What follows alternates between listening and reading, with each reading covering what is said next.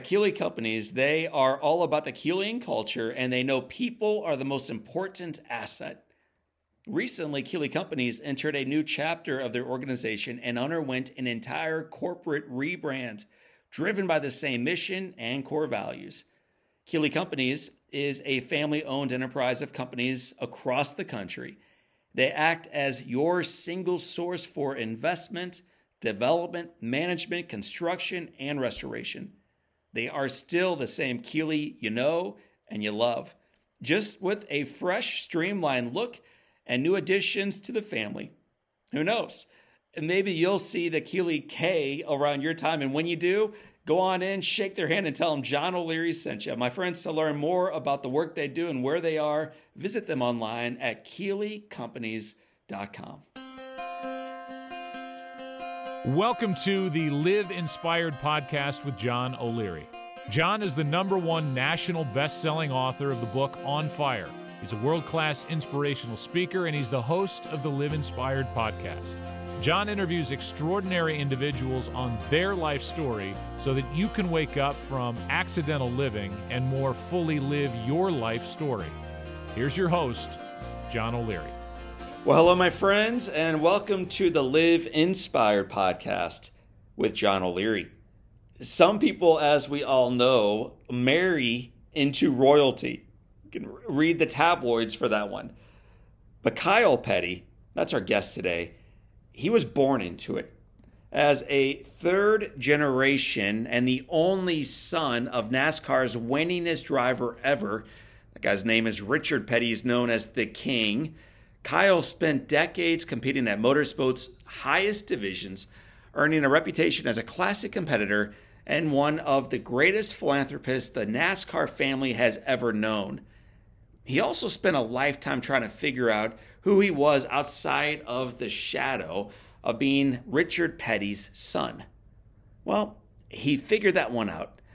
For more than 20 years, Kyle has hosted the annual Kyle Petty charity ride across America. That ride has raised more than $20 million for an organization called Victory Junction. Victory Junction is a year round camp that Petty's family created to enrich the lives of children ages 6 to 16 with chronic and serious medical conditions. Where did this idea come from for the camp? Well, it was founded to honor the life and the loss of his son, Adam, who died at age 20. Today, in this episode, you're going to hear a bit about Kyle's inside perspective of stock car racing. You're going to hear about the rise of that racing culture in America's culture.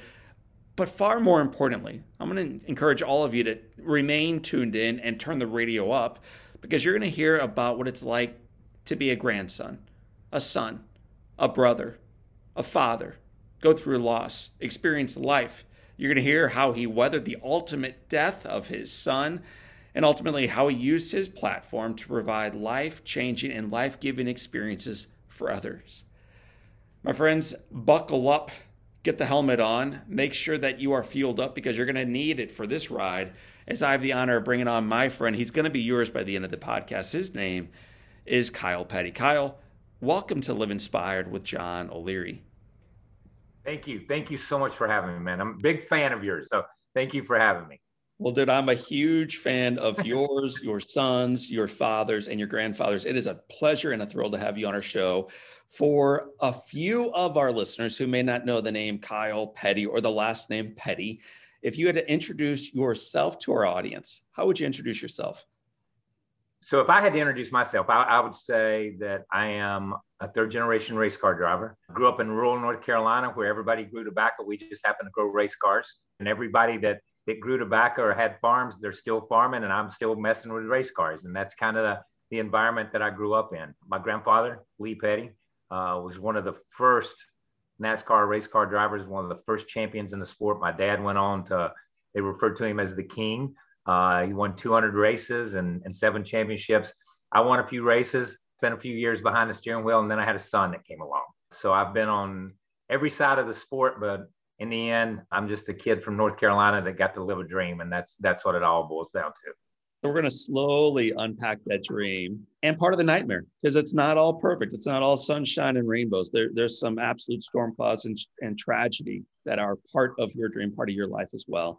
But going back to the patriarch, your grandfather Lee, many of our viewers and listeners don't know really the, the origin story of racing. Yeah. Lee does because he lived it. Talk about Lee and talk about what got him into racing in the first place. He was looking for a way to make a buck honestly you know you're you're in the rural south and, and, rural north carolina he had raised tomatoes he had he had had a trucking company i tell everybody the trucking company really he was in the beverage transportation business which is run moonshine. He ran liquor. So i, I will admit that. Uh, it's okay. Maybe it's not politically correct but i will admit that. And then stock car racing came along. Stock car racing in the south was really born and a lot of people think it was born out of moonshine and it was to some degree. It was also born out of uh, so many young country boys and so many young soldiers coming back from World War II and the atrocities they had seen uh, and, and the world that they had seen. It's, it's tough to keep that down on the farm when you come back. Uh, mm-hmm. there, there were a lot of things going on in their heads, a lot of things going on in their souls. But there was nothing like chopping the fenders off of an old 40 Ford and running it through a cow pasture as fast as you could go and beating your next door neighbor. And that's kind of where stock car racing came to the emergence and the convergence of those two. And my grandfather ran the very first race in Charlotte, North Carolina, borrowed a car, rolled it over, and had to catch a ride back to Greensboro, which was about 80 or 90 miles away. And he told my grandma on the way back, I think I'm going to like this driving. We're going to make some money doing this. And that's where my grandfather started in the 50s when most guys that drove had other jobs. He dedicated himself to be nothing but a race car driver. He was the first guy in NASCAR to be a full-time driver. He won three championships and put food on the table. And that's what it was all about for him. It wasn't about the trophies. It wasn't about the wins. It was about leaving on a Sunday afternoon or a Saturday night or a Friday afternoon and having that first place money. So he's successful behind the wheel. He also raises a son who becomes pretty successful himself. Would, would you talk about your dad? My grandmother and grandfather had two sons, my uncle Maurice and my father Richard. Maurice chose to be an engine builder, chose to be a mechanic, and, and he's a Hall of Fame, NASCAR Hall of Fame engine builder. Uh, my dad obviously is a NASCAR Hall of Famer uh, as a driver, but um, my dad started racing in, in the late late 50s. He was not allowed to race until he was 21 by my grandfather's rules. Right after he started racing, my grandfather had a horrendous accident, went over the wall at Daytona, spent almost six months in the hospital, and the business and the company fell on the shoulders of, of my dad and my uncle. And they built Petty Enterprises and built the race team into what it would become the dominant force in the 60s and the 70s and into the early 80s. Uh, they won 200 races. They did stuff and set records that, as we go forward, uh, you look back on with awe because they'll never they'll never be broken. They'll never be challenged. Some of these records, there's no way but they had that focus. They had that focus to to win. And and the difference between my grandfather and my father, my dad could have cared less about the money. He wanted the trophy. He wanted to leave there that day holding that trophy over his head, knowing that everybody looked at him and said that guy was the best guy here this day. Not that that guy was the took the most money home. That guy was the best guy here. So his philosophy was a little bit different, but he's won everything that, that you could win. When you talk of, of the greatest NASCAR drivers, he's arguably the guy. For me, he is the guy. You know, he had a great career as a driver, and now he ha- he's having a great career as an owner. He's 85 years old, still goes to the racetrack every single week, has been doing it since he was 13 years old. So not much has changed in his life. They just don't let him get in the car and put a helmet on, but he's he's still a racer. Your daddy gets in this accident down in Daytona, spends six plus months in the hospital, very serious, very traumatic. Why wouldn't you board up the shop and be done with racing for, for all time after an accident like that? I'm going to go back to we're from rural North Carolina and everybody raised cows, corn, tobacco, whatever. It's the same thing that, that has a farmer walk out his front door and his crops have frozen, or there's a virus that has come through and killed half of his herd, or tobacco prices are down. What keeps you coming back the next year? That's what you do. That's what you believe in. That's what you have a passion for. That's what you love. And and listen, it might reach up and bite you every now and then, but you still love it you still love it more than anything in the world. And and I think that passion for the sport, that willingness to not ever give up, ever give up. I grew up and and and lived my life a funny way. They drop a green flag on a race, and that race is not over until they throw the checkered flag. Now you may get in an accident and you go back in the garage and you work on this thing and you go back out there and yeah, you're behind, you're way behind. And you're not going to catch up and win, but you know what? You're going to finish. You're going to finish. If you keep digging, you're going to finish.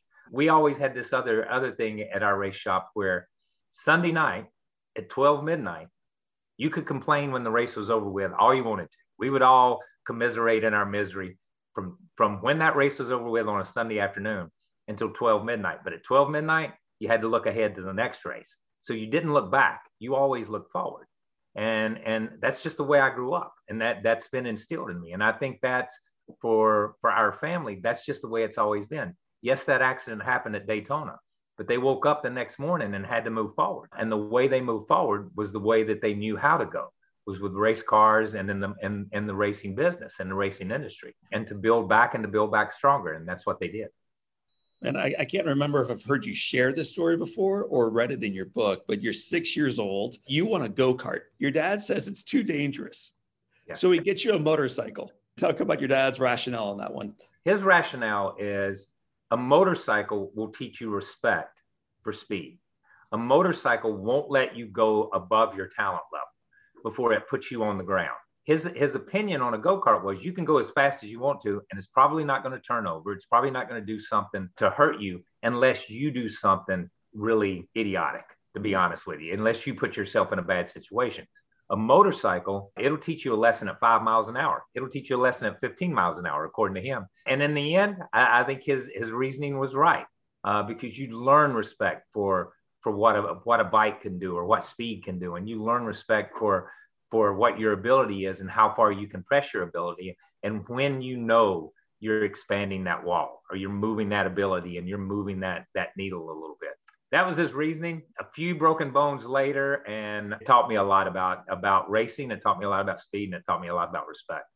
You said my father arguably is the greatest racer of all time. I think for me, it's inarguably he is the greatest racer of all time and was the biggest name in racing of all time.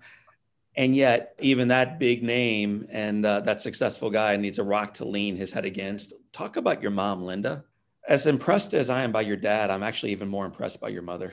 Yeah, my mom was everything. Uh, there's no doubt. We don't. He's not Richard Petty without Linda Petty. I'm not Kyle. We're, we we didn't grow up. We're, we don't have the values we have. We don't have there's a piece of us missing. And my dad will still look at me today sometimes and he's like, You're too much like your mom. You know, when we're when we're having a, a heated discussion about a topic, he's like, You're just too much like your mom. I can't argue with you. First, she was a Brownie Scout leader and then a Cub Scout leader.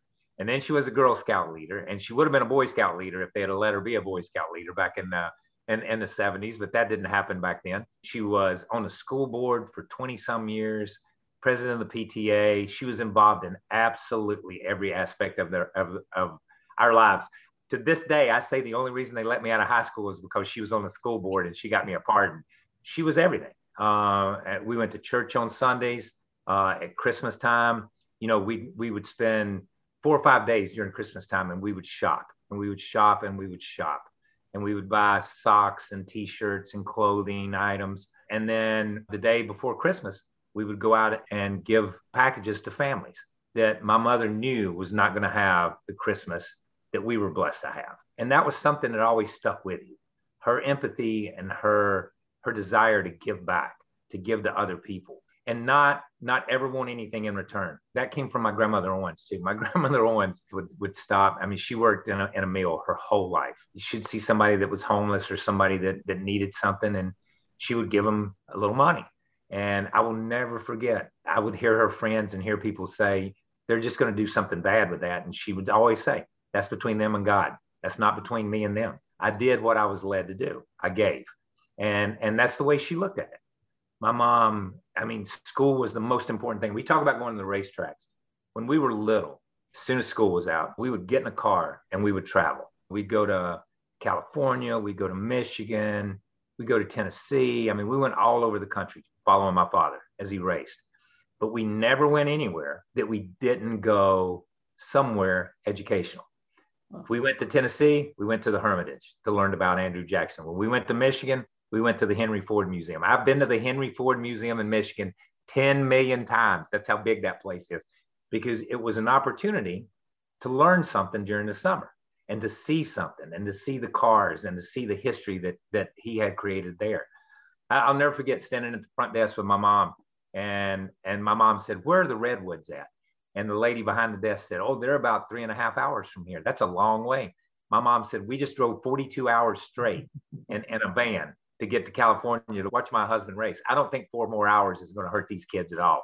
She threw us in the back of a van. We headed north to the redwoods but it was education for us and that was important to her that we not only had the school and the education from school but we had the worldly education we had an mm-hmm. education of what was around us and the blessings that we had you disappointed your mother though because she wanted you to become a pharmacist. all this education and redwoods and trips in the van and the station wagon, all this stuff to try to pour into you, and you drop the ball, man, and you get it behind the wheel of a car to spend your career now. Talk about letting your mother down, and instead of choosing pharmacy school, choosing to become a race car driver. And I say this in a joking way, so please. There was a drugstore in town that my mother grew up in, 2,000 people, very small town. Uh, it was 2,000 people during the census in 1900 and when they did the census in 2020 i think it had grown by about 10 people. But there was a, a, a drugstore that my mother loved when she was in school. They would go there and it was the typical 50s bobby socks, let's have a soda at the counter. And she just envisioned that someday that she would buy that place and that i would be a pharmacist and run it. And all i wanted to do from the time i was little was drive a race car. And i had already started at the shop. My dad was letting me work he made me work in each department for about a year to learn. And when I got uh, when I got to be a senior and got out of school, it was like, you know, I, am I'm, I'm ready to drive. But my dad still had that 21 rule, just like his dad. Uh, so my mom said, "You you go to college." She did not want me to drive a race car. She had seen the heartache that that my dad and uh, the disappointment of, of losses. We talk about the wins Richard Petty had, uh, but you got to go back. He run 1,184 races. So remember, he lost almost a thousand races to win those 200. She looked at things like that, and she was not sure my temperament was was suited for that. But uh, I went to night school. They finally kicked me out of night school after about a week because I wouldn't take a bath before I came down there. I'd show up smelling like paint and bondo dust and lacquer. Uh, and I, I, I, told the teachers, I'm like, I, you know, I didn't know it was a beauty contest. I thought I came here to learn. And they gave my mom her um, her tuition back, and I think that was probably the saddest day of her life that, that her firstborn was not going to go to college and not going to get a degree in anything. He was just going to hang out at that stupid race shop, just like her husband always had. And that was going to be his lot in life. What was the first time you recognized that you had what it took to be a driver, not just to be the son of the king, but to be a wonderful driver yourself? I don't think I ever recognized that. I think you always chase that you always chase something that it's always out in front of you. I think the day that you think you you are good enough, or the day that you think you have made it, is the day you stop and somebody passes you. Uh, is the way I always looked at it.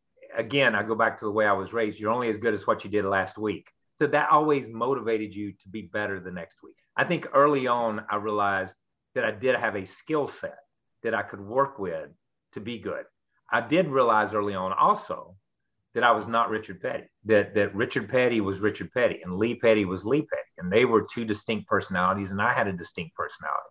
And, and I think guys like Richard Petty, guys like Jeff Gordon, guys like Jimmie Johnson, I, have heard your story, Ozzie Smith, that's rare air. They breathe rare air. And sometimes they're so good, they don't even realize how they do the things they do because it just comes so natural to them. Uh, it didn't come natural to me. I had to work at it part of it came natural, but then you had to work to perfect the pieces that didn't come. They were the total package.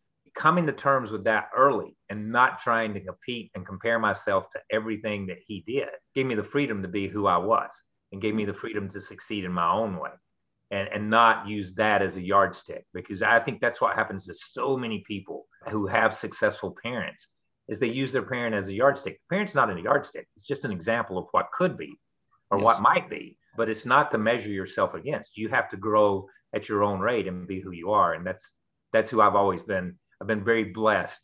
Uh, and that goes back to my mother and my grandmother's uh, kind of keeping you grounded that way too. Kyle, that is, that is so well said. For, for, a lot of our listeners and viewers, they're not super familiar with the racetrack, with Talladega or Daytona, or the, these incredible places where you spent your childhood weekends, then the majority of your life. What might surprise us to learn about racing? One time I moved in a community and they came and knocked on the door. I was in the city and they knocked on the door and they said, you won't be driving your race car back and forth from work. And if you do, we would appreciate it if you don't come in at night, late at night. And I'm like, what do you think? I just drive my race car up and down the highway. A lot of people just assumed at that time that a race car was just a street car that you just turned into a race car and you drove it around and then you just went and raced it on something. But it is it is such a big business. These teams spend hundreds of millions of dollars now to run a single car. You know, the Cardinals, they go out and practice and they, and they have a practice day and they, they have batting practice or whatever. So if a cup team wants to go practice or have a having batting practice, let's just call it batting practice. If a if a NASCAR cup team wants to go to a batting practice to take all their equipment to the race, to take the car, to do the things they do, it's going to cost them about three to four hundred thousand dollars just to go practice for a day. These teams, all they do is race. They play the game. They play the game on. They they don't practice that way. So it's a crazy it's a crazy sport. People think speed wins races. It's strategy. And I'll keep coming back to baseball. Uh, a lot of times a race comes down to a pitcher's duel. There's not any home runs yet. It's not a high scoring game. It's not an offensive game. It's a pitcher's duel. And the pitchers are the crew chiefs. They're the guys that sit on the bench and see the chessboard and pit at the right time and change four tires or pit at the right time and change two tires or, or do different things. So I, think as you get into the race, uh, racing is a lot like baseball from that aspect. When you start looking, it's not just a bunch of cars riding in circles and the fastest car always wins. That's not the way it is. And it's not just a bunch of guys riding in circles with a death wish, trying to go out and just be crazy. That's not what it's about either. There's a skill set that, that these guys have. And the other thing that I think people would be surprised at is how deeply ingrained this sport is in families. You've got families like mine, the Petty family. You had the Earnhardts, you had the Allisons, the Busch brothers right now, the Labonte brothers. I can't tell you how many times in my life that people would come up to me and they would have a, a Polaroid picture. It would be Richard Petty and a father and a little eight year old boy. And they would hold it up and they would say, That's me when I was eight years old. Mm-hmm. Now, this is my eight year old son, and I want his photo taken with you. And that's a generational thing. It, it's, it's moved on that gen- next generation became petty fans because there was another group of petties there and you grow up as part of their family so i think that's a big part of it too you think about this sport um, and a lot of people think about it well that dirt track down the road they run on saturday night and they're always there until 11 30 12 o'clock nothing good happens after 11 o'clock uh, and and you think they're just a bunch of of hellions and roughnecks out there uh, but I think you would be surprised at how grounded and how wholesome and what the people that participate in this sport, how good of people they really are. Explain to me and our listeners about the loyalty of of the fans. If, if they follow a driver who races for Lowe's and that driver the following year races for Home Depot, they no longer go back to Lowe's. Yeah. They, they switch from Coke to Pepsi, from Coors to, to Bud Light. Yeah. What is it about? that type of fan that allows them to go where their driver goes next. Again, I'm gonna come back to St. Louis because my friend Kenny Wallace is a huge Cardinals fan. All right, Kenny's so on our show too, man. Yeah, Kenny is the epitome of what a race fan is too. He just pulls that way for the Cardinals. He is a fanatic. That's what fan means, fanatic. And and that's what our fans are. They are so deeply loyal, whether it be Dale Earnhardt Sr. or Dale Earnhardt Jr., whether it be Kevin Harvick. You know, Kevin Harvick, sponsored by Jimmy John's. I'm not eating a sub from Subway. I'm a Jimmy John's guy, you know, and, and that's the way they are. They understand. And, and this is what I think that, that separated our sport. And, and a lot of sports are moving in this direction, golf, especially, and some of these, these other sports with, with PSAs and with patches on their uniforms and all this stuff. But our sport was always run and always driven. And we we we use the term and it's used widely now opm other people's money okay? Not our money other people's money. So if we could get anheuser-busch to put money on a race car it was it's a circle. Here's anheuser-busch. They pay me money so i can drive a race car. So i'm nice to the fans. So they buy beer so they pay me money so i can drive a race car so i'm nice to the fans so they buy beer you know, and it, that's the way it works. And that's why fans are loyal. They're loyal because they know when they buy that Jimmy John's sub, they know when they buy that box of Tide that that means that company has the finances to, to spend on Darrell Waltrip driving that Tide car. or or, or Kevin Harvick or whoever it may be. Right. And I, I, think that is the, that's the big part. They understand that they are part of the economic base and part of the economic cycle uh, that drives the sport. It's it's been that way forever. That's something we don't have a lot of in this country now. You know, everybody's loyal to the dollar, not to the brand, and they'll switch off as soon as the next new thing comes along, and everybody's always looking for the next new thing. Um, but in, in in our sport, there's still a lot of that there. Kyle, you had a three decade long career, a little bit more than that. Two highlights, though, I've heard you talk about in the past. Number one, 1979. What, what was it about the 1979 season, in particular, a race that you and your dad may have shared that was a, a highlight from that career? Yeah, for me, seven, 79, the, the two greatest races in my life, and this was was the first one was 1979. We'd fallen on some hard times at, at Petty Enterprises, and some guys had left uh, to go to, to other jobs um, because they thought we were going to close the door. We were never going to close the door, but they thought we were going to close the door. So it was left to to Richie Bars and Steve Mill and myself. Uh, I was working in the fab shop and we built the car. We built the Oldsmobile that, that my dad went to Daytona in 79 and won the Daytona 500. To build a car for your father and to know that your hands touched that car. You helped create that car from a stack of metal in, in the corner and then to watch your dad go out and win the race, I, I could not ever imagine after that time. And even when I won races, I never that never came off the top. That never came off the top as as the best best day for me, because that was something that I was a part of, and that I felt like not only was I a part of, part of me was in that car. Mm. And I gave it to to we gave it to my dad, and he went out and won with it and made us all winners. And that was that was an incredibly special moment. Still is a special moment for me. I've got pictures of that and us in Victory Lane and all all over my house because that's still that's just still a that's still one of those moments. And you won the ARCA race that weekend. I won the ARCA race, yeah, and and I didn't have a clue, man. Didn't have a clue. Um, my dad took me to Daytona. You know, I, we talked earlier about him giving me a motorcycle uh, instead of a go kart to teach me respect for speed. Uh, he never let me drive a race car until one day he said, let's go to Daytona. I didn't drive a half mile. I didn't drive a mile track. I didn't drive a mile and a half or a two mile. He took me straight to a two and a half mile Daytona uh, International Speedway and said, let's go out and run 190 miles an hour if you want to. And I, I was 18. I'd never driven, uh, I'd been fast, but not, not anywhere close to that. But so I go out and, and win the race the same weekend. And that made it special. That, and that was, that was big. But you know, when you're 18, for me, that was something I did and and it was personal and and I looked at it and I thought that you know that's big. I can build something off this. But even at that, even at that, 1979, I don't, I don't believe that was as big a. That's not as big a memory for me as as my dad in Victory Lane. Really cool. The second memory you've shared in the past, I think, reflects your heart for family. So the first one was really about your dad. The next one's really about your son. Yeah. Talk 1998. 98 uh, was Adam in an ARCA race. I'd left the team I was driving for and had started my own team we had a couple extra race cars and Adam was running some ASA stuff throughout the Midwest, which is a series of racing like NASCAR. So it's a smaller series.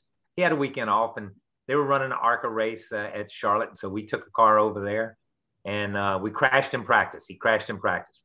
And we spent, man, we spent 10 or 12 hours beating the fenders out and putting a rear bumper on it, getting parts and pieces and put it back together. And, and he was right there with us. And we worked side by side, shoulder to shoulder, put that thing back together. And the next night he went out and won the race. And that topped what my dad had done. That's the race. But because for me, I was the car owner. We worked side by side. We worked hand in hand. He was right there with me. Then he drove it. And you were a part of your son's first ARCA race, uh, ARCA win, just like my dad had been for me, but I had been for my dad's last Daytona win. So that was that was a huge piece for me too. And that that almost brought my life full circle to do something for your dad and do something for your son yes. and have them both be standing in victory lane still is is just i can't i can't it's hard to find words to describe how that makes your heart and soul feel. You and your dad share this beautiful million dollar smile. It's it's just uniquely petty but the only one that has a better smile than either of you is your boy I, I think Adam, not only in Victory Lane that day, but in every video, every picture, every interview I've ever seen or watched, he just has this vibrancy and buoyancy and joyfulness about him. Would you just talk about your boy for a little bit? let's break all that back down to he was just a kid. And that's what it boils down to. He was a kid with everything in front of him, everything. The world lay at his feet in a lot of ways. You know, and I, will go back and I'll tell you this is I got him a go kart and he would go go kart racing with a friend of mine. And he'd come in, he's like, man, we need a better motor. We need this. We need. I'm like, eh, you don't need any of that. You're a kid. Just have fun. Go have fun. You know, race, enjoy it. So he come, he won a couple of races and and that was good. So then we, I said, okay, he's 14. We'll get a real car. Bought a, a late model car, and we got to put it together. So we'd work, man. We we had a little shop there, and we'd work on it. We worked on it for maybe a month, maybe a little bit longer. Just piddled on it after school and just messed around with it. And for people that don't know, piddle is a southern word that just means not very fast. You just you're just piddling along. A little while, he, he started coming up with excuses on why he couldn't come work on it some time went by, maybe six, seven months. He was 15, a little bit older by then. And he said, How's that car coming? And I said, I don't know. And he said, You hadn't been working on it? And I said, Your car, not mine. Why would I work on your car? why, why am I working on your car? If you want to work on it, I'll work on it with you, but I'm not going to work on your car. So, boom, man, it was like a, a switch flipped and, and he was on it. And I think that's the day that he became focused to be this is what I want to be. This is what I'm going to do. But at the same time, he never lost that joy yes. of everything's new, everything's exciting. I get to go to Daytona. I get to go to Charlotte. I get to go to Rockingham. I get to race against Mark Martin. I get to race against Matt, Matt Kenseth. I get to race against these guys. I, I think it was just that it was Christmas every day you pulled into a racetrack. And I think that showed in his face, it showed in his actions and he was just still at that stage and and i think that's that's the joyous part i remember mm-hmm. um, and i always hold in my heart is that here's a kid that got to do what he wanted to do and loved every minute of it becomes the fourth generation to do so which, yes. is just uh, unimaginable and so remarkable. You and your daughter are traveling together. You get a message call mike helton. Call mike helton. Talk about that message and what happens afterwards. And i knew it couldn't be good when when it was that. We had landed in london. So i called mike and he said that adam had been in an accident um, that it didn't look good uh, but they, he would call me back later so i went up to the room and I, I, to, I just told montgomery lee that he had been in an accident we were off that weekend the cup guys were off and i, I, I used to always would take austin or, or montgomery lee they would travel with me at different times because i was with adam all the time because he was always at a racetrack. So we had gone over there because she showed horses. She just wanted to see what it was like in England. Mike called back pretty quick and just said he didn't make it. In that moment, I felt I was stunned and shocked and felt like I'd just been punched. But at the same time, I felt so bad for Mike having to call a father and tell a father that your son didn't make it. You know, that I can't imagine that. I, have told Mike a million times that, that that's, I will be bound to him forever uh, and grateful to him forever for having the courage to be able to do that and the way he did it. I did not tell Montgomery Lee. I did not tell Montgomery. I just could not tell her. I could not bring myself. So I told her we had to go home. And I did not tell her until we flew back and landed in New York. Then I told her that her brother had passed away uh, and that he had been killed in an accident in New Hampshire. And she was devastated and that was the hardest part i think the hardest part but it gave me a focus too so i didn't have to think about it you know i i i, thought about it all i wanted to think about it and i had been in a race car and i knew what wrecks were and i knew what accidents could be and i knew how damaging and devastating i had grown up with death my whole life from the time i was a little boy i would go to the racetrack and play with kids in the infield some point in time their mother would come get them and i would never see those kids again because their father had passed away in the race my uncle Randy was killed at Talladega on pit road when I was 14 years old. And we were we had just been standing beside each other seconds before that. So you grow up with that, but you don't ever think that it's gonna it's gonna be this close. And it throws your whole world into disorder because it's not it's that's not the way nature works. A tree grows and drops an acorn, and then the small tree grows and the big tree dies. But the small tree grows. The small tree shouldn't shouldn't go first and in this case, the small tree went first. So it makes you question a lot of things in life. I never questioned my faith. Uh, never made me question my faith. again, my grandmother Owens, when when Randy was killed, had always said, "You can be bitter or blessed." Um, my grandfather Owens had been bitter, and I had watched the bitterness slowly eat him away. But I'd watched my grandmother flourish, and and continue to grow and continue to be the woman that she was. So, for me, Mike's call was was the hardest call I've ever gotten in my life, and it's the hardest call any parent could ever get. I mean, I've heard you share this several times, and I read it in your book, and and it just it moves me to tears every time I hear it, every time I read it, every time I think about it. Not only for you, Kyle, but for the loss of any parent who gets that call or that knock on the door that their loved one is no longer going to be coming home. For me in particular, when I read the way that you and your daughter grieved her brother, man, it's, it's just stirring. So uh, she loses her best friend. She loses her big brother. You lose your son. You guys have to figure out what to do with this. About nine days later, you're going to have this small little family service for, for your boy. And it just keeps slowly growing. You know, you realize you got a pretty big family, and there's a couple neighbors and a couple of his buddies, and it, it just keeps going and going and going. Ultimately, I think it's held at a High Point University. 1,500 people attend this memorial service for Adam. What do you remember from that day? Very little. I, I think you go through a period where you're walking and talking, but you're not there, and in a, in a strange way. And I'm going to interject something here, and before we move on, watching that piece on you and listening to your mother when she said, "So it's a 50-50 shot," and the doctor said, "No, I don't think you're hearing me." That brought back so many emotions for me. That moment, hearing your mother's voice and and watching her expressions because I've been there. And, and and it's like you just know that that went to a place in her heart and her soul mm-hmm. that nothing else could touch. Nothing else could touch but a child. But your child being in that situation. And yes, we we had the thing at at, at High Point University and Montgomery Lee was the only one really strong enough to stand up and talk. Austin had done an incredible job of, of flying to New Hampshire to be with his brother and bring his brother back. This is where, for me, in, in a lot of ways, my world as a race car driver and my total, my whole world changed because I looked at, at first, I, it was something that happened to me. It was something that happened you're so selfish and you, it's just that, that happened to me. Why did that happen to me? Why did that happen to, to this? And then you realize it happened to to austin and montgomery lee. It happened to my dad. It happened to my sisters. It happened to our family. And then during the course as the right after the accident before this even happened before the funeral i start to get letters and cards from fans. When i say letters and cards I mean, eight page letters. Right. I mean, cards written front and back. And, and I sat and I read everyone.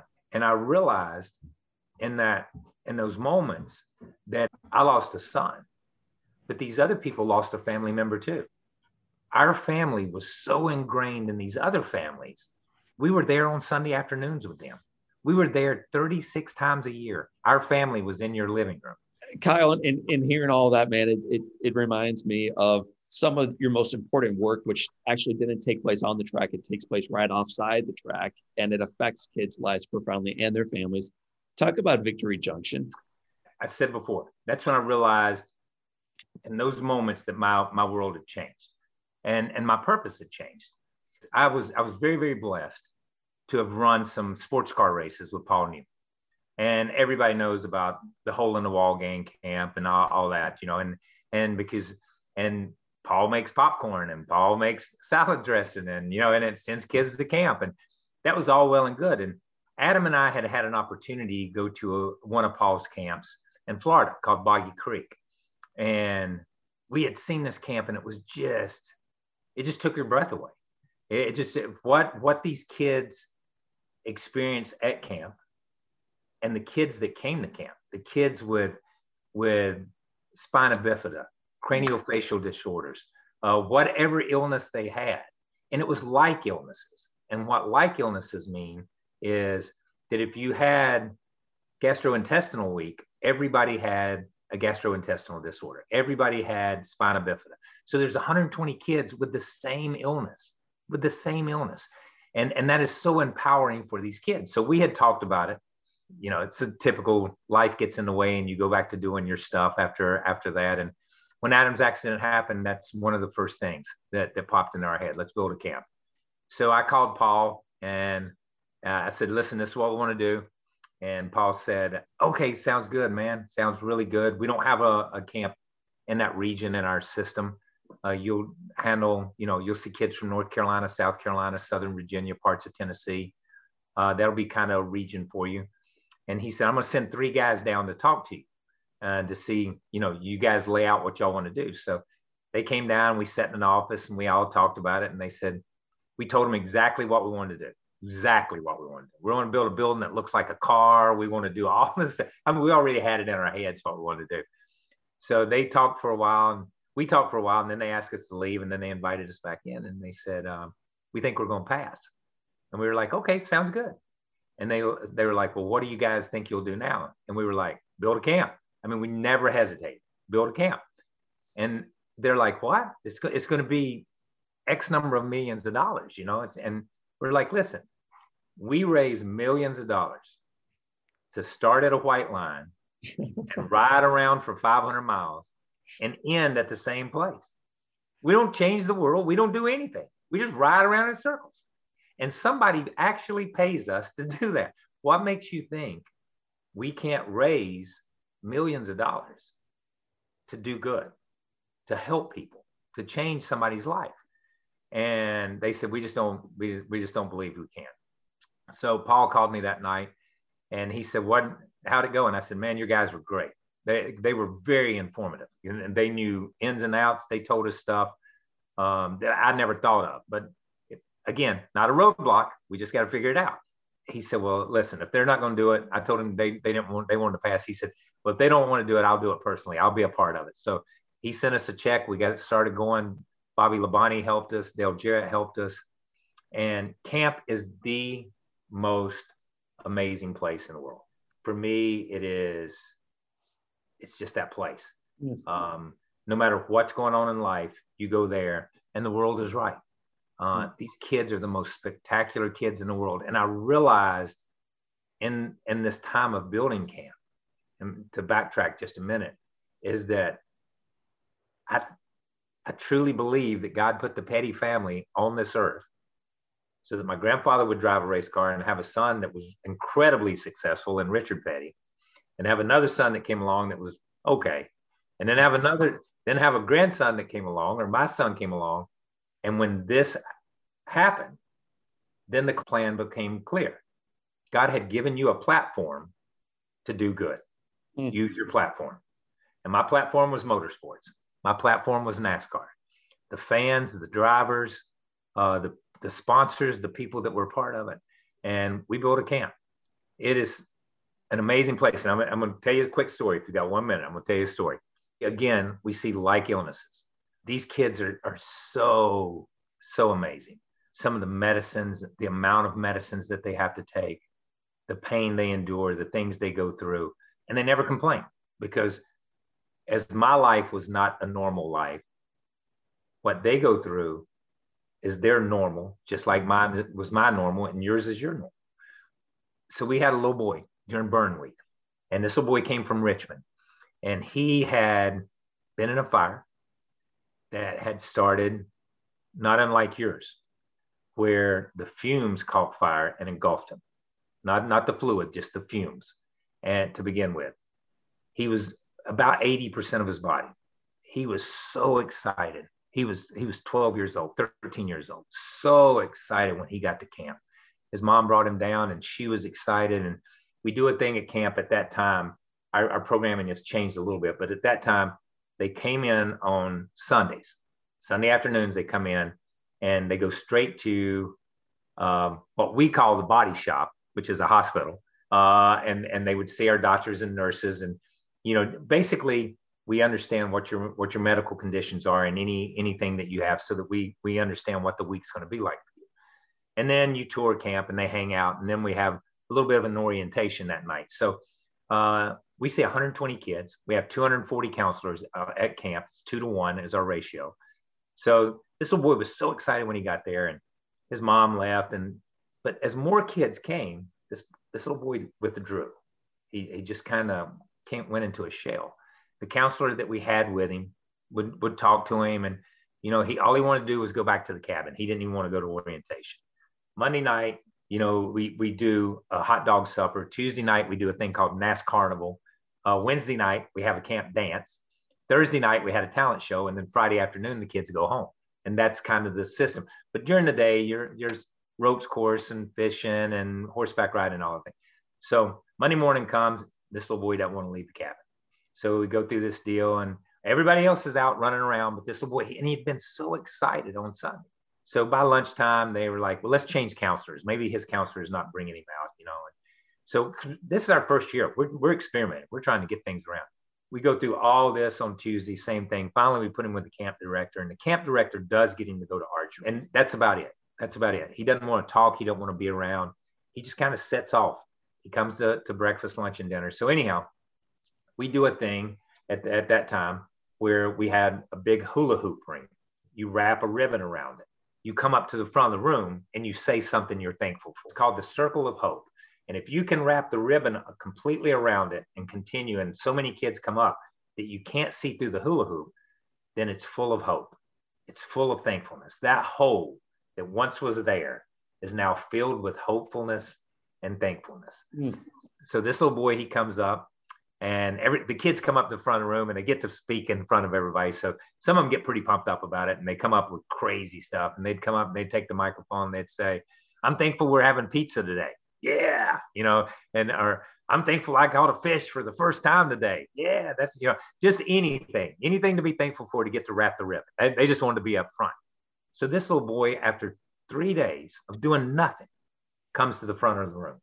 So he waits his turn in line and he gets to the front of the room he, he looks at Pronto, our camp counselor, and he says, I'm thankful there's a camp like this that kids like us can come to. And he's 12 years old, 13 years old. And you think well, that's pretty powerful.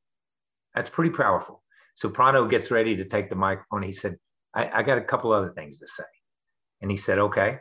And he said, I, I look around and he said, I'm thankful that no matter what happened to each one of us, that we all survived and we're all here today. I'm very thankful for that. And it's pitch silence. The whole room is silent. And he says, Can I say one more thing? And Pronto was just barely hanging on at this time. And Pronto said, Yeah. And he said, I hadn't done a lot these first two days, but I've been watching everybody. And he said, And there's a lot of pretty good looking chicks here, and tonight's dance night, and I'm going to hook up at this dance tonight. And for the rest of the time that this little boy was at camp, he was out of control. He wanted to be in the water. He wanted to be on a horseback. He wanted to do archery. He wanted to do everything. He just wanted to pack everything he didn't do Monday and Tuesday. He wanted to do all day Wednesday afternoon, Thursday, and Friday until his mom came. So his mom came, she picked him up, and they left. She was back in about 15 or 20 minutes. And they were looking for Pronto and looking for the camp directors and she she went come into the office and she told pronto she said thank you she said that is the little boy that i had before his accident so mischievous so curious so inquisitive asking a million questions just wanting to be there but since his accident he had withdrawn around other kids and the camp gave him an opportunity to be around kids that he could be himself again. He could be who he was. And that is the most important thing that any child can be is who you are. Just be you. You don't have to be anybody else, just be you. And I think for him, that camp was that glimpse into what life could be, that empowerment. We didn't cure him, we didn't heal him. That's not what camp's about. Camp is about finding a, a good place in your heart finding a good place in your spirit, making friends, making lifelong friends, and, and being empowered to just be able to do and be the person that you are. Um, and his mom came back and was a counselor at camp. She volunteered her time for another eight or 10 years at camp, and he came back until he aged out. Um, and camp meant that much to him, and he still means that much to camp. And we have had so many stories like that that have come through camp that I tell people all the time that's where I know Adam still touches us. Adam's still there. I see his smile. Uh, and I know he's still here with us because that spirit and that love and that smile and that twinkle in your eye, um, we're back to what we were talking about earlier with Adam. That you you know he's still here in some way. And that's so intense. Thank you for sharing that story. I went to a camp like that as a kid, and I think it helped change and shape and form and remind me that my life had value you and Adam's legacy continues to remind thousands and thousands of kids that they do too. You wrote a book that came out just recently called Swerve or Die. Talk about the title of that book. It's pretty dramatic. it, it is dramatic. Um, and and I won't say it was my first choice as uh, as the title for a book, uh, but but I think it's it, it it's very well describes what the book is. It well describes my life. And and as we were just talking about, and, and I think people see the title and they think, oh, straight into racing. That's about racing. And, and it really has nothing to do with racing. It, it's about being willing and open to change. It's about being willing and open to hope and dream. It's about being willing and open to be bitter or be blessed, to be able to live uh, when things happen and things don't go your way, or, or there's crazy, crazy happiness and crazy tragedy, you can use that as an opportunity and move in a different direction or move forward. Don't just stop. Don't just stop. When Randy's accident happened when I was 14, that's the loneliest, loneliest trip I've ever taken in my life to go home and have to walk in the house and know that Randy, who was only five years older than me and more like a brother, was never going to walk through that door again. And I had to face my mom, and that was her baby brother. It just killed me. But I couldn't take Randy's place. I could just be Kyle. And you move forward. And then later, you know, with with with my grandparents and with with Adam and when my mom passed away, so many things. You think about it, you just change directions and you just keep moving. And you know, and and and die is a dramatic word, but not living is the same thing. You just have to keep living. You just have to keep moving. You just have to keep dreaming and hoping because there's good in everything. You know, there's opportunity in everything. And that's just the way I've always lived. And I think that's where the title came from. When when I sat down and really started dissecting it and I dissected, you know, what I had written and where I'd come back to, um, it fit almost every chapter. The title itself fit almost every chapter. So for me, it was the perfect title in the end. Kyle, I can't thank you enough for making time to be with our audience today. We, we have, with every one of our guests, seven questions that tie from Kenny Wallace to Kyle Petty and everybody else in between together as one. Seven live inspired questions. The very first one is What's the most influential or impactful book you've ever read? Ooh. So, first you have to take the Bible out, okay? Because that opens up to, because that is the most impactful. That is the most influential. That is the book um, that sets the tone uh, or should set the tone for for your life or has set it for mine from from the time I was born. And my mom would read us a, a passage and a bedtime story that went along with it. From there, you know, it, it's it's really so many books, man. So many books. The Old Man and the Sea, things like that. You know, that that have a story of perseverance, that have a story of of the dream and to keep trying and, and to keep moving. I think stuff like that. So eh, I'll, I'll, I'll just go with the Bible because that, that's, that's the one that really encompasses everything. What, what is one positive characteristic or one beautiful trait that you possessed as a little boy growing up in North Carolina that you wish you modeled or exhibited as brilliantly today? The one thing that my mom always said I was, that I wish I was still more of, was kind. She just said you were a kind little boy, that you would just give your stuff away and let people play with it and do whatever.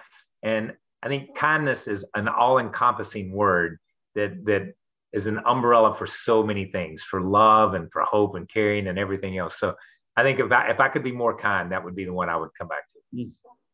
Well, there's a song jamming out. My boys and I are playing cards a lot on the screen porch during the summertime. And last night, Humble and Kind was on repeat. And Kyle Petty, I think you are both humble and kind. So I think your mom would be proud that the little boy continues to model that characteristic even as an old man in front of me today. So congratulations on that. If, if your home caught fire and all living things, your bride, your babies, everybody's out, and you have an opportunity to run in and grab one item, what's the one thing you would come racing back outside with? This is going to be a crazy story. so in 1968, 69, right along in there, my dad went to Vietnam on a USO tour. And he and some of the cup drivers and IndyCar drivers, if you're of that generation and you had a TV in your house, the war came into your living room every night. And as an eight or nine year old boy who thought his dad had gone off to war, I was horrified to think that he was there. And he came back with a little carved statue. It, it's almost like a Vietnamese man who is a shepherd, who has a staff in his hand, and it's just carved out of soapstone. It's so funny. Recently, we were going through his house, and probably three or four years ago, and I saw it, and I, I hadn't seen it in forever. And I said, "Can I have that?" Mm-hmm. And he said, "It's just a doorstop." And I said, "It's more than a doorstop. It was the piece that you had with you when you stepped off the plane in Greensboro, North Carolina, coming back from Vietnam." And he said, Yes, it is. He said, Because that they wouldn't let me, I had to carry it. It was heavy enough that I had to carry it the whole way back. And I said, I will never forget that as long as I live. You coming down the steps of that plane out on the tarmac. And that's the first thing that I saw was that little thing. And that meant that you were home safe. So for me, I would run back in the house and get that because that's a connection to my childhood. If you could sit on a bench on a gorgeous day and have a long conversation with anybody, living or deceased, who would you want to be seated next to? Oh, Adam. Adam. My mom and I had tons of conversations. I probably talked her out. But I, I think at, at 19, with Adam going so soon, we never had a chance to talk out the great mysteries of life. Uh, so I, I would say Adam. What's the best advice that you ever received? My dad would go all over the country and we'd stay at home and he'd be gone for three weeks. His homecoming meal was always special. And it was always cornbread and pinto beans. That's it. And it was such a humble meal. But the point of it was for him, and the way he used to tell us is, is we're just regular people doing a crazy job. Don't get above your raisins. You're from Level Cross, North Carolina. You're from rural North Carolina. And that's who you're always going to be. No matter where you go, that's who you're always going to be. And I find that the older I get and the farther away from there I am, the closer to being that person is who I am. So I, I think that that is the best piece of advice is just you are who you are. Don't try to don't try to be anything different. What advice would you give yourself at age 20? If you could go back in time just a couple of years, Kyle, and whisper a little bit of encouragement or wisdom your way, what would you tell yourself? I, th- I think I would tell that 20 year old that time is the most important thing. The time you give others, the time you give yourself, the time you give yourself to grow, the time you give yourself to grieve, the time you give yourself to be happy, uh, the time you give your kids. Life is longer than you think, so pace yourself. Uh, and remember, time is the is the most important thing. Kyle Petty, it has been said that all great people and drivers and authors and human beings can have their lives summed up in one sentence. How would you like your one sentence to read? That's a great question. I think my one sentence would be to sum up my life was I just did the best I could. That would be it.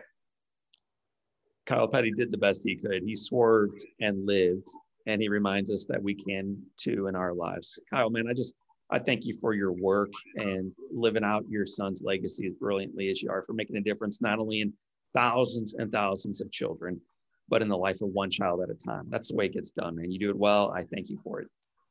Thank you, man. Thank you very much. And it has been an honor and a pleasure to be a part of this. So anytime you want me back, listen, I can talk all day long. My friends, you've just heard the voice of Kyle Petty. My name is John O'Leary. Today is your day. What a gift. Live inspired. Well, my friends, I loved Kyle sharing about his mom, Linda. While providing Kyle and his siblings with traditional schooling. Yeah, that was important.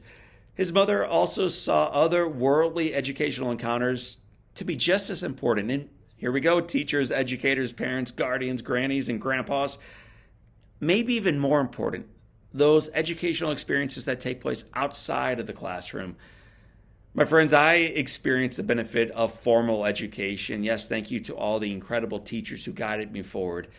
And I also experienced the benefit of receiving some of that education outside of the classroom, too. Thank you, mom and dad, for so many of those experiences. In particular, I remember, mom, I'm looking at you right now, Mrs. Bartello coming into the house when I was a little boy, recently home from the hospital, unable to do anything, coming into my life day after day after day, teaching a little boy who did not believe, who did not have fingers, who did not imagine that better days could be in front of him, that he was wrong that the best of his life remained ahead.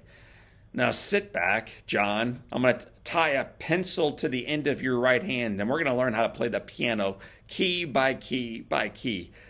During those lessons, not just learning how to play the piano, but ultimately learning how to live again. Thank you, Mrs. Bartello. Thank you, Mom. Thank you, educators, for that gift. And if you enjoyed the gift of hearing from this NASCAR legend, you may enjoy our sports and athletes playlist. All kinds of remarkable athletes from every kind of sport, including NASCAR. We'll keep it there for you, NASCAR fans. Kenny Wallace joined us, six time Olympian Jackie Joyner Kersee, legendary sports broadcaster Bob Costas, my friend Joe Buck, among many, many, many others. Ozzie Smith looking at you, my friend.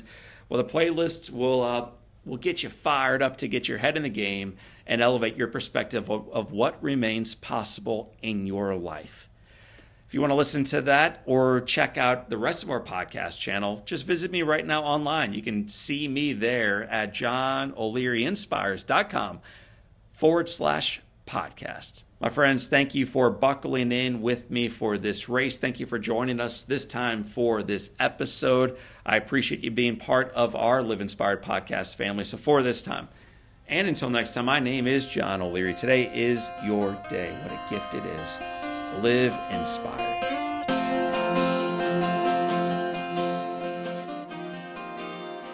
One thing I love most about my friends at Keeley Companies is their spirit and their passion for giving back to their communities across the nation.